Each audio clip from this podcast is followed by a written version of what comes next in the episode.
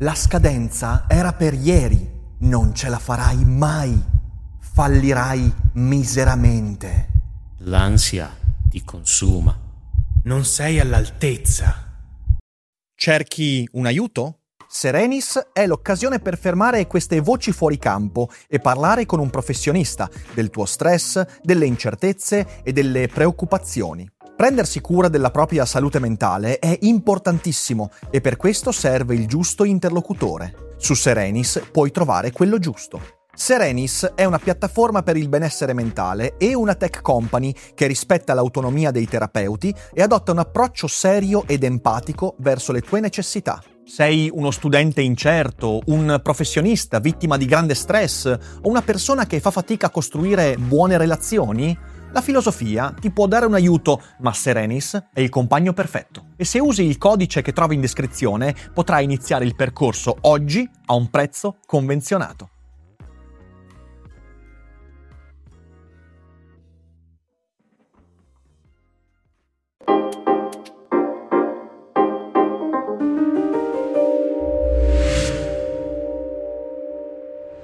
Il film non prende di mira gli avidi produttori che vogliono ancora lucrare sul successo di un film di 23-24 anni fa.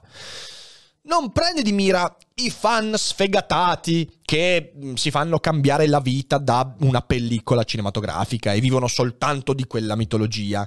Non prende di mira l'idolatria incessante e insensata. Non prende di mira il contorno della mitologia cosa che sarebbe stata assolutamente comprensibile e in parte lo fa, perché c'è una scena a un certo punto in cui i personaggi discutono di questo videogioco eh, e quella scena è inutilmente lunga, pesante, noiosa e forse è l'unico momento in cui ho detto ma sai che forse questo film un suo senso ce l'ha? Poi però secondo me si perde completamente. Però dicevo, non prende di mira quelle cose là, no, prende di mira i, i, i, gli elementi sbagliati prende di mira Morpheus, trasformato in un ridicolo partecipante ad un fallito carnevale di Rio de Janeiro. Ragazzi, il Morpheus di Matrix Resurrection è una merda, ma non è una merda perché è la parodizzazione di un personaggio che idolatro. Perché a me di Morpheus, frega cazzi, è proprio inutile, stupido, scemo, non so, voglio insultare questo personaggio in ogni modo. Non ha nessun senso da nessun punto di vista estetico, narrativo, non ce l'ha. Viene spiegato male, si esprime male. Nei combattimenti è inutile. Una delle forze di Matrix erano i combattimenti, le scene d'azione. In questo film non ci sono e quelle che sono sono stantie, svogliate. Se devi fare un film così, ripeto, lo fai su YouTube, non mi mandi a pagare 9,50 euro al cinema per vedere il tuo sfogo contro la mitologia. Però quindi colpisce Morpheus, trasformato in sta roba ridicola. Colpisce l'agente Smith. Ah, signore e signori, l'agente Smith. L'agente Smith, che ci piaccia o meno, è un, un personaggio che ha un certo significato, che è un simbolo e che è un personaggio che può ispirare pensieri, almeno per me è stato così e so che per molti di voi è così. L'agente Smith diventa un'anonima scemenza che si allea persino con Neo a un certo punto, non si capisce perché, non si capisce per come, per sbaglio poi viene fuori, quindi anche con soluzioni narrative molto pigre, che, che, che ridicolizza completamente un personaggio che in realtà non c'era necessità che venisse ridicolizzato. Il film colpisce Neo, non colpisce ciò che sta intorno a Neo. Colpisce le macchine. Vogliamo parlare di Lilo e Stitch, quei due robottini del cazzo che sembrano venuti fuori dall'ultimo dei film Disney e, cioè, ragazzi, veramente malissimo, malissimo, malissimo. Quindi prende i bersagli sbagliati.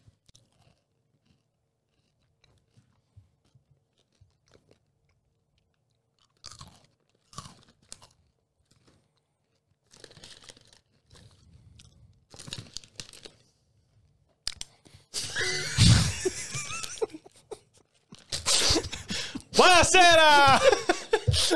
Ho visto la scena adesso. L'iperstimolazione si avvantaggia proprio di queste coincidenze. Il fatto che siamo ancora delle scimmie nella foresta con un sacco di tempo libero. E noi ci comportiamo esattamente da scimmie. Siamo gli stessi cervelli iperstimolabili in un ambiente che ha maggiori spazi di autogestione. Ma dal momento che la dopamina ci piace, ci manda fuori di testa letteralmente, e riflettere, e conoscere se stessi, e prendersi spazi di libertà è faticoso, lasciamo che gli spazi vuoti vengano riempiti da stimoli.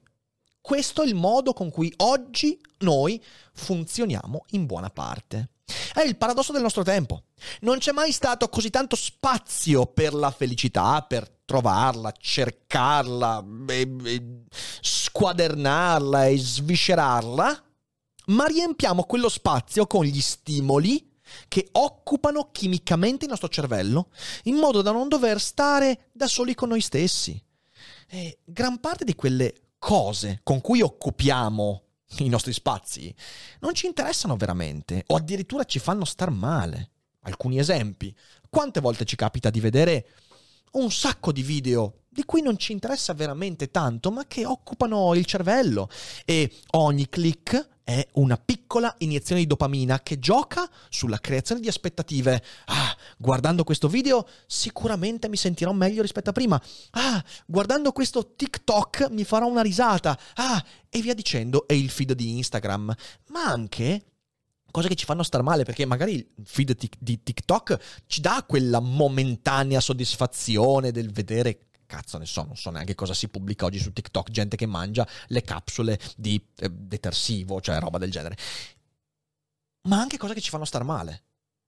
Quante volte passiamo un intero pomeriggio che avremmo libero da dedicare a chissà cosa, litigando con sconosciuti su Facebook, discutendo, difendendo un film che magari non ci interessa neanche tanto. Però questo qua c'ha una foto che mi ricorda il tizio che alle medie mi faceva lo spartichiappe e quindi no, deve avere torto e quindi sto lì a commentare, commentare, commentare.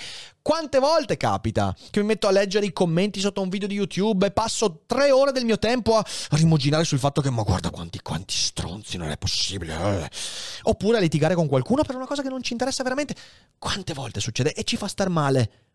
Ma il problema è che il meccanismo è esattamente lo stesso, è un'iperstimolazione che crea aspettativa, in quel caso l'aspettativa di aver ragione sull'altro e quindi finalmente avere lo scettro del dominatore dell'universo di sto cazzo. E invece hai solo perso tempo, ti sei occupato stando male. Noi non sentiamo più la fame che ci porta a dover sopravvivere cacciando il cinghiale ma dipendiamo dalla dopamina scatenata alla vista di un sacchetto di patatine. Quella roba lì ce l'abbiamo ancora. O dal feed di TikTok, o dai video di YouTube, o dal pacchetto di FIFA. Sono tutti meccanismi che giocano su un meccanismo, su, scusatemi, su, su, un, su un funzionamento millenario del nostro cervello. L'aspettativa dopaminica non serve più a sopravvivere ma ad occuparci, o ancora meglio, a farci occupare, togliendo spazio alla ricerca della felicità, riempendoci di microstimoli che ci danno micro soddisfazioni temporanee che appena se ne vanno ci spingono a sentire di nuovo quello stimolo dell'aspettativa. La filosofia è da sempre il pensiero che cerca di eliminare l'idea della centralità dell'aspettativa. Le aspettative sono quelle che ci rendono infelici e noi viviamo in una società che si costruisce sulle aspettative. Signore e signori, se non è masochismo questo, non so che cos'altro sia. Fede, adesso che con la filosofia abbiamo fatto un sacco di soldi, cosa ci compriamo? Rick, probabilmente è meglio essere prudenti. Prendiamo due nuovi computer? Un mappamondo di avorio? Un'isola caraibica? No, no, no, Rick, è il momento di essere previdenti. Una motoslitta a fusione? Una statua di Spinoza? L'esercito di terracotta? Rick, fermati un secondo! Perché non usiamo Scalable? Scalable è l'app perfetta per chi vuole conoscere il mondo degli investimenti. Attenzione, investimenti pensati col cervello, non scelte di pancia. Scalable ti mette a disposizione gli strumenti essenziali per costruire una cultura del risparmio, ETF, piani di accumulo, accantonamenti a lungo termine per pensare oggi a quel che potrai fare domani. Scalable è un servizio sicuro e regolamentato con oltre 600.000 clienti e che ti aiuta a comprendere come funziona la finanza usando la testa basta. E sai qual è il bello? Con Scalable puoi iniziare a investire con solo un euro. Trovi tutti i dettagli in descrizione. Quindi, niente motoslitta fusione? Tra qualche anno, Rick, quando Scalable ci avrà aiutato a far crescere i nostri risparmi. Ok. Perché me la prendo con la destra?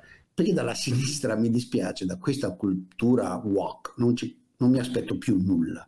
La mia distacco dalla, dalla, da, da questa roba che adesso è nota come cultura di sinistra è tanta e tale che non so da che parte chiama, non c'entrano più niente col marxismo, la lotta di classe, l'operaismo, l'emancipazione delle donne, no, non c'entrano niente, diventa una roba da piccoli borghesi a aspiranti a, a, a, a, un posto nel settore pubblico e a un posto da funzionario e poi a scrivere articoli cretinetti su giornali più o meno finanziati allo Stato con la paura di vivere, con questa idea, il tutto supportato da questa idea finta. No? Il loro esercito è fatto di asterischi.